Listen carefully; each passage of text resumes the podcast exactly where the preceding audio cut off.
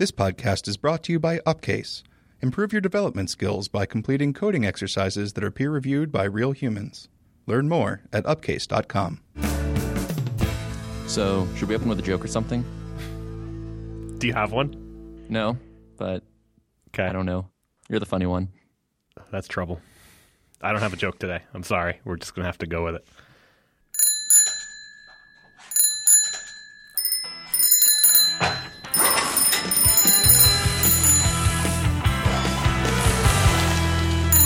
Sean. Hi, Derek.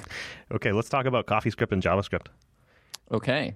One of the, my favorite things is when you write a JavaScript article on the blog and then post it to Reddit or something like that, or Hacker News or wherever, and it has CoffeeScript code samples in it. People really love that. Yeah. No, and, and a lot of times the only syntactic difference, because it'll be some crazy simple code example, and so it'll just be like parens arrow, and that's the only syntactic difference once in the article, and people still go crazy about it. I'm guessing at this point you do it just for the lulls at this point. Like, Well, I try. I always try and take the code examples actually from real code, and usually simplify it a little bit to suit the example. And I try to avoid writing plain JavaScript. Hmm. All right, so let's get into that. So you've been doing like for what a year and a half, basically, been writing mostly JavaScript Uh, yeah, for client projects, anyway. For client projects, yes. Okay. Uh, yeah, Marshall Codex was the big one, and that was uh, very, very heavy Angular app, JavaScript, WebGL, and we chose to go th- with entire in just CoffeeScript for the whole thing, and it worked out pretty well. I was especially happy with it as I got more into functional programming, and if simple things like destructured assignment or function currying, which I guess we should probably define what both of those are. So function currying is where you have a function that takes two arguments, but rather than giving it two arguments, you instead have it take a single argument and return a function that takes a single argument that returns the result. And the benefit of that is that you can pass in the first argument on its own and give it the second argument later when you're, for example, iterating through a list. And then destructured assignment is a very simple form of pattern matching. So it's where you're saying, like, I've got three things in an array and I want to give them names rather than accessing index zero or index one. So you can just do square brackets, thing one, thing two, thing three equals that array and it'll it'll figure out how to how to decompose those. And so we use that very heavily in the Marshall Codex code base. Cool. I was on a project where we did basically straight JavaScript. We did it was a lot of Angular and a little bit of Node on the server side. And at first, I was really very upset that we weren't doing CoffeeScript on either side of that because I had just grown accustomed to it. Um, it's definitely a wake up call when you're accustomed to CoffeeScript going back to JavaScript and being so much more wordy. Yeah. But you know, within a few months, I could bang out an immediately invoked function pretty quickly, which was uh, useful, and then I could get to work. And you know, I think all the while I basically complained that we weren't writing CoffeeScript because it's just like I said, so much more wordy. I felt like, and there's so much more noise involved in the code, and sometimes hard to follow. Um, simple constructs that you can do in CoffeeScript in one line, you can take three, four, five in JavaScript, and just don't look as pretty. And I'm real, I'm a real fan of how the shape of code looks. To see, like if it if it looks nice, then it probably makes some sort of sense. At least that's what I think in my head. Yeah. And I think CoffeeScript makes it easy to write things that look vaguely nice. Like there's that question mark operator in CoffeeScript, which is like the existential operator, I guess. Is, is that what they Mhm. call it?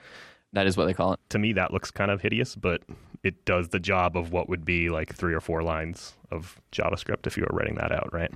Yeah, well, and it's really useful when you actually do just need to check for undefined over the course of like three or four properties, which ideally you shouldn't have to do, but I'd say you're more likely to be forced into needing to do that in JavaScript than, say, Ruby. Right. They actually ripped off that syntax in Swift. Oh, they have that same existential operator? Is that what you're saying? Uh, not the existential operator, but specifically for chaining. Um, they have a type that represents an optional value, and then uh, one of the things you can do, it's basically their version of fmap, but it only works with maybes, and it's just question mark dot. Interesting. Yeah. I would say a funny thing happened as I got further and further along in this project. And I just kind of got uh, like Stockholm syndrome set in, I guess. And I just kind of got used to writing JavaScript as JavaScript and not having that pre-compile step. When I was first starting getting into writing CoffeeScript, I would tell people, oh, I'm really liking this CoffeeScript thing. And they would say things like, oh, but then you, when you go to debug it in the browser, it's a different language. And I would constantly say, like, ah, it's not really an issue. I know how the CoffeeScript maps to the JavaScript for the most part. And someday source maps will be along to save us all, Yeah. and it won't be a problem. But fast forward a couple years, and if you're a Rails developer, we still don't have source maps in Rails and sprockets. And Soon, maybe, hopefully. maybe, yeah, Maybe in five. They're working hard on it, I know. So, you know, all that said, when I when we were writing raw JavaScript, it actually ended up being really nice that it was just one line for one line everywhere I was going, and I started to really like that and appreciate that. And uh, if I tweak something in the console to get it to work, I could make that exact change in the source, which was nice. So I started to think like, how much is CoffeeScript really getting me versus how much is it costing me? Right. another point was like way back when I first started writing CoffeeScript, you know, which is probably right when it got merged into Rails 3.1, is when I actually became aware of it being a popular thing. When I first started writing it, there was a comment saying that CoffeeScript writes better JavaScript than you, which for me was definitely true at the time. Like I didn't really know about all the edges of JavaScript. And the nice thing about CoffeeScript is that there's some like in JavaScript there's so many ways to do the same thing and some of them are dangerous and some of them are not. And some of them are more idiomatic than others. And CoffeeScript just kind of papers over all that and says there's going to be one way to write it in CoffeeScript and it's going to compile down to one way to do it in JavaScript and it's going to be the safe, lintable, right way, right? And you won't accidentally use double equals. So at at the time, that was definitely true for me. I actually learned a lot of JavaScript by looking at what CoffeeScript produced and saying, "Oh, that's neat. That look at that pattern. I guess that's the preferred way to do this kind of thing." And at some point, I got involved in a JavaScript heavy project where we weren't using CoffeeScript and really took that and started writing much better JavaScript myself. And now when I look at the CoffeeScript source, or or uh, not the CoffeeScript source, what what CoffeeScript produces for JavaScript, I'm bothered by it. Like it's not the kind of thing, like a common counter to, um, you know, what happens when you decide you don't want to write CoffeeScript anymore is, well, you're left with all this JavaScript that's fine, but like I wouldn't Right. be happy with that JavaScript as my source. Like it's not something that I would like. I, it's great for what a machine produces. Like that's pretty good and it's pretty readable. But there's all these extraneous returns everywhere that you may or may not need, like commands or returning values. I mean, that Right. happens in Ruby too, but you, but it's not loud like it is in JavaScript. Things like that. Well, and I I would argue that it's not terribly difficult to go take what CoffeeScript produces and turn it into JavaScript you would want to maintain if you need to. And you know, one of the big, uh, I think it's both a pro and a con of CoffeeScript is it still produces ES3 compatible code. So, for example, we don't have an answer in CoffeeScript to the get and set literals that exist in JavaScript. But at the same time, if you have for comprehensions in CoffeeScript, it won't compile down to calling for each or map, which may or may not be available on the browser that's running it. And if it is available, may or may not be as performant as manual iteration. And so you get you get a lot of stuff like that that you don't necessarily. Uh, Lodash and, and underscore certainly have have filled in this gap quite a bit for plain JavaScript as well. But there's definitely interesting benefits in terms of just you have readable code that compiles down to something uber performant. Right. And you, you touched on like some of the, the browser differences. So CoffeeScript compiling down to ES3 compatible JavaScript. When we were writing plain JavaScript in this last project, we made such heavy use of underscore that like if I needed to do something, it was like, I'm sure there's something in underscore that can do this for me. Let me let me look it up. And that was really nice. But what I actually came to find out over the course of that project is that for the most part I didn't need to use underscore in lots of places. I was actually using underscore like map and reduce and all this are in most of the browsers we care to target. Um, Right. Like if you're targeting IE8, then you're out of luck. But if you're targeting IE9 and other modern things, um, you can mostly just use those things. So I'm interested. You said that sometimes even those native functions aren't as performant as just doing a manual manual loop. Do you know like in what cases that's that's true? for each. Um, I, I don't know if this is still the case. Uh, I just remember back in, in one of the earlier days of underscore, it was previously implemented where if for each was present, it would just use the native for each. And then JS Perf came along and everyone started testing it. And it turned out if you wrote it as a while loop, it was significantly faster than using the browser's built in for each function. Yeah, I did notice that like underscore in a kind of recent release, I feel like removed all of those native function fallbacks, and now I think they might all be gone basically. And it, I guess, uh, they probably followed Lodash's lead on that. I think Lodash was the first to kind of remove those fallbacks. Yeah. and it ended up being being a performance gain. I'm not really, I'm never sure how much to trust those JS perf results. Oh, yeah. No, I'm with you. They, Right, they end up like they're, you're exercising something thousands of times, which changes the execution context of what you're doing. Like Yeah. the browser's going to treat that differently. They're basically gaming, gaming the the metrics at that point. Perhaps not intentionally, but Well, and, and you've also got uh, at least in V8, you've also got uh, something somewhat akin to the hotspot compiler in Java. So your performance characteristics of doing something in a real app are going to be different than the performance characteristics of doing just that thing. Right, and then and with the latest version of Safari, you've got that crazy LLVM compiled stuff that kicks in at some point, and I don't know how that would in fact impact any benchmarks like that. But have you heard Yeah. about that thing? Yeah, yeah. That's crazy. Uh, we're not going to get into that because I don't know anything about it, but maybe you do. Not not implementation details, but just I know of it. I should say. I do think there's an argument for using the Lodash functions, though, even when there's a browser equivalent available, just because there are still some that we would like that either aren't at all in the specification or not in every browser yet. And it always bugs me when I look and see one code where it's dot for each, and then two lines down it's underscore dot reduce or fold left or whatever. Just for consistency's sake, I always try and stick to one. yeah, that's true. And there's nice things like find where and things like that in Lodash and underscore that don't exist natively. Yeah, basically the full Ruby enumerable. right, right. So as I was saying, like through a little bit of Stockholm syndrome, I kind of like got used to writing JavaScript, and then as we were t- preparing for this, I was talking to a couple coworkers here, mostly Blake, talking to Blake, and he was making a big point that we're using the wrong precompiler basically, and that we shouldn't be precompiling with CoffeeScript. We should be precompiling with something like ESNext Right. or the Traceur, the Google Traceur thing, because we should be targeting ES6 and really being future proof and writing at, at some point. If you like what ES6 gives you, at some point that compilation step actually does go completely away, and you're just writing native ES6 because a lot of what we've mentioned here is an ES6. We've got Yep. you know the fat arrow functions. We've got we didn't mention those yet, but you've got fat arrow functions which basically bind this properly. Right. You've got these the destructuring assignment is there, comprehensions are there, Classes. classes are there differently than CoffeeScript classes, but they seem sufficient to me for what you usually use classes for in JavaScript. Yeah. Default parameter values, uh, splats basically are there. I think they call them like REST parameters or something like that. Yeah, and and the friggin' syntax is backwards, but close enough. they did their best. And one of my favorites is the template strings. I find like the JavaScript string concatenation is such it's so ugly. Again, getting back to my preference for nice looking code. Concatenation is one of the things that bugs me the most in JavaScript, and I try to avoid it. But the template strings are nice, modules, stuff like that. So, is that a good argument that we're targeting the wrong precompiler? Well, so when we can use it, maybe there's syntactically things that we can that we can use precompilers for ES6 to get.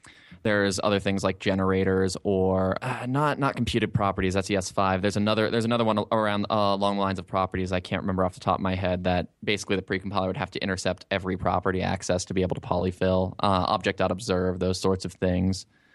But there's, it's also just a question of so if ES6 is there, right? The question shifts to does CoffeeScript still have a reason to exist? And I would say it does. One of the big ones, again, I'm and this is I'm probably one of the few people who actually cares that much about it. But function currying, it just goes to parens arrow parens arrow. Um, That works really well in an audio media, right there.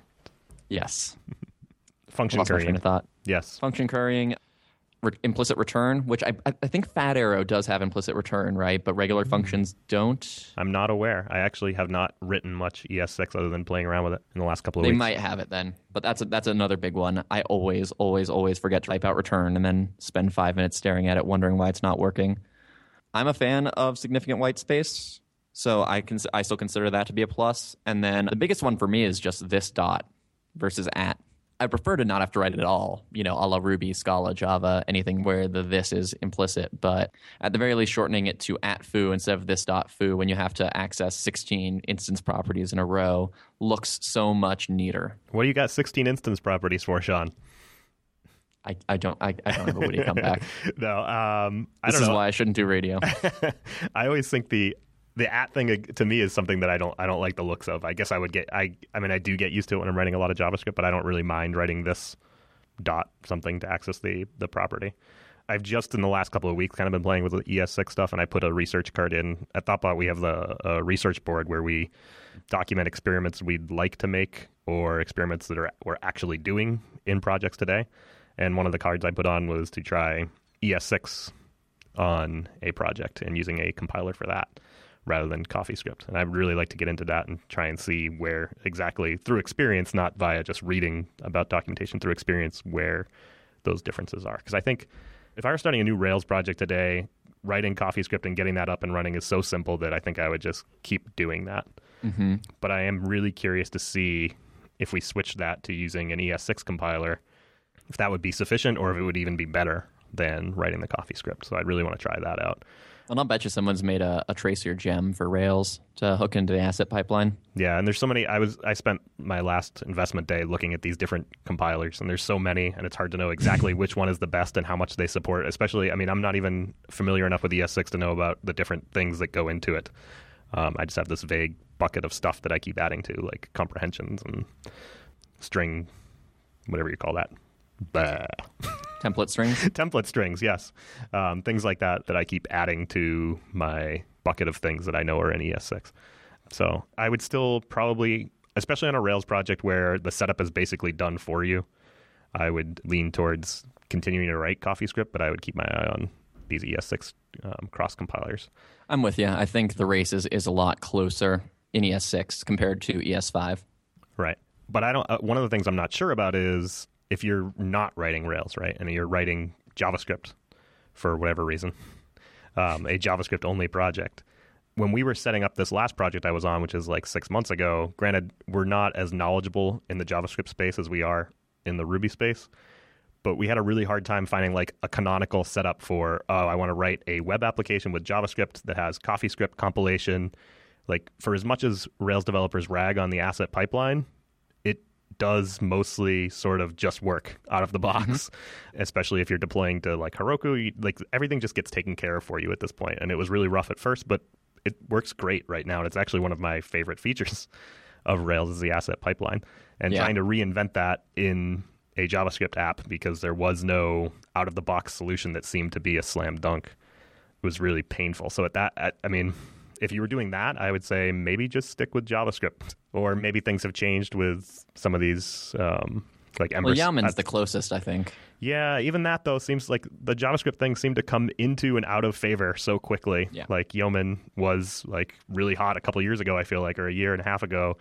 And now recently I haven't heard much about it at all. And I hear a lot about Ember CLI setting up Ember projects, but I'm not sure what that does for CoffeeScript or right. does not do. Gulp is the new grunt, apparently. Yeah, Gulp is the new grunt. Broccoli is the new whatever. It's, something it's supposedly, actually, Broccoli is supposed to be the asset pipeline without Rails. Right, and supposedly pretty fast. We did try to get that in later days on this project. We did try and get Broccoli up and running, and we just weren't quite successful. It's really what's out there now for Broccoli is really geared towards Ember projects.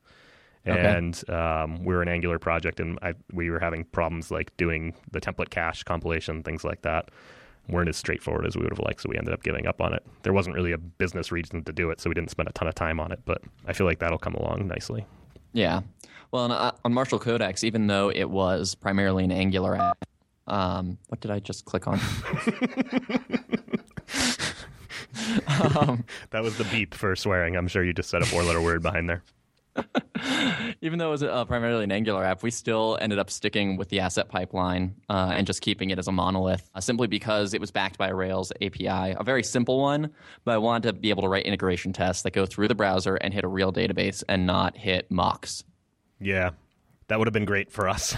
we had to basically reinvent a whole bunch of that framework too. I would have loved to use Capybara all these things we complain about as Rails developers, when you live outside of Rails for an extended time, there's a there's a lot of really nice infrastructure that's set up for you there. Absolutely. Yeah. You know, it's funny too. I'm working on an Android app right now, and, we, have got an issue that we're having right now with just a, a very large chunk of memory, specifically that is 20 some odd thousand very, very small objects.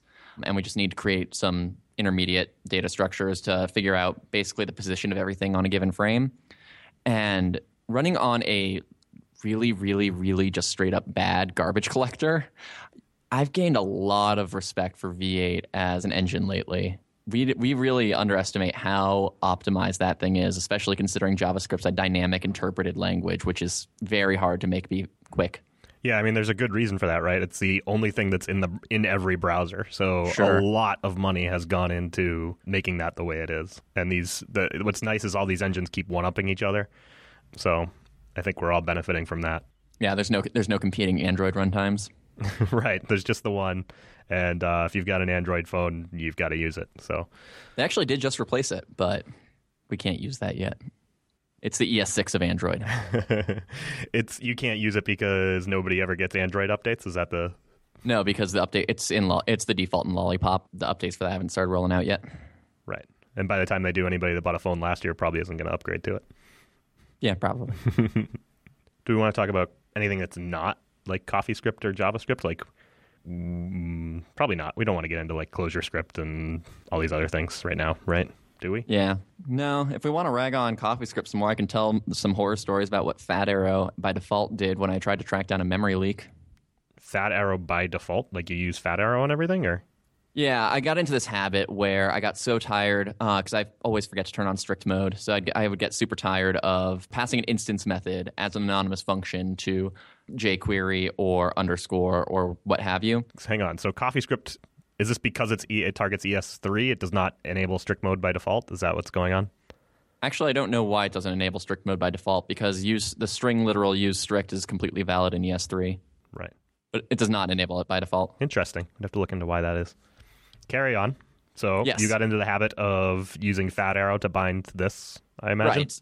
Just, so just that way, I never see like can't access property foo of undefined. What does this mean? Spend 20 seconds staring at it before I realize, oh right, I need to bind the function. So for a while, I started considering it a best practice just to use Fat Arrow by default. And there there used to be a lot of arguments against it that are mostly invalid nowadays. Like it doesn't get set as a named function in stack traces. That's no longer the case supposedly it used to impact performance. That doesn't seem to be the case. But the one that I ended up running into was uh, when I had a memory leak in Marshall Codex I had to track down. And basically every place that I used fat arrow on an instance method, anytime I used an instance of that object, I would have 18, 20, whatever retaining trees for it from the, uh, the closure that was created for that function. Because what it ends up doing is assigning the function in the constructor rather than on the prototype. Well, it does both, but it sets this dot whatever equals magic binding code um, with this on it, and that, and that creates a closure and that retains this. And so when you're looking for the one place that an object actually is being retained, digging through 20,000 val context in closure for this in whatever named function, which you have to click three times to actually realize that you're in that closure, made it a pain in, in the pain in the backside to uh, track down. You said something there that was was oh the named function thing. This is more of a JavaScript thing than anything else, but like I've really gotten used to having anonymous functions, and for the most part, it just works out fine. So I've stopped worrying when people tell me to name functions. Like when you assign an anonymous function to an object property, the stack trace is going to look fine. Don't worry about it. That one will. Most of them tend to. I feel like I don't know. I haven't, I haven't really been bit by it. Even when an anonymous function does show up somewhere, I still am able to make sense of it usually. Yeah, yeah. It's it's just a question of how quickly you're able to find it, especially when you're nested three levels deep. Sure, it's a lot easier though when you're actually dealing with the source that you wrote than when you're dealing with pre-compiled source. I'm gonna I'm gonna pull out your statement from earlier because I I feel the same way. I've never had a hard time looking at a line of the compiled JavaScript and knowing exactly where in the CoffeeScript source code it came from. That's true. I can't remember having a hard time, but at the same time, I do distinctly remember it being useful that it was exactly a one to one thing. Yeah, and hopefully, you know, I mean, people who are writing CoffeeScript outside of Rails have source maps, so this is less of a yes. problem for them. If you're writing CoffeeScript in Rails with sprockets, you do not have this luxury yet, but as we said, there is a plan for that with Sprockets 4.0, I believe, is when they're planning to release that. 3.0 laying the groundwork for that. Supposedly. So hopefully that works out well. That's actually another good point as well. Just talking about source maps, one of the other places they're becoming more and more important is if you're writing a massive single page JavaScript application, you should probably be tracking your errors in production. And those aren't terribly useful when your stack trace is function queue on line four of application.js, which is right. what they look like if you don't have source maps. Yeah, this is definitely true. I didn't think about that, but that's absolutely the case, yes. Yeah, they're, they're just even more important in, in production, in, yeah, minified production scripts. Exactly. All right, so in conclusion, you love CoffeeScript. Yes, I like function currying. And I think it's okay. But I'm I'm open to dating other precompilers. I agree. ES6 is, is pretty sick. Yeah, I mean, it's still got all the problems that JavaScript has in that it's right. very noisy and has, still has all those sharp edges everywhere. But once you know where those are, it's a little easier to avoid them. I would agree with that. Hey, side note, all of you people who are running apps in production that are on Rails 4.1, you should go download the Rails 4.2 beta and run your test suite. Please, please. It will not be a painful migration if people actually test the beta. It should not be breaking your apps, and if it is, we want to know about it. Is there any area in particular you would like them to look at? If you're doing anything with active record, so basically everyone. All right, then. I will heed that advice myself. That's it. That is it. You can find the show notes for this episode at bikeshed.fm slash three. As always, ratings and reviews on iTunes are much appreciated. Thanks for listening to The Bike Shed, and we'll see you next time.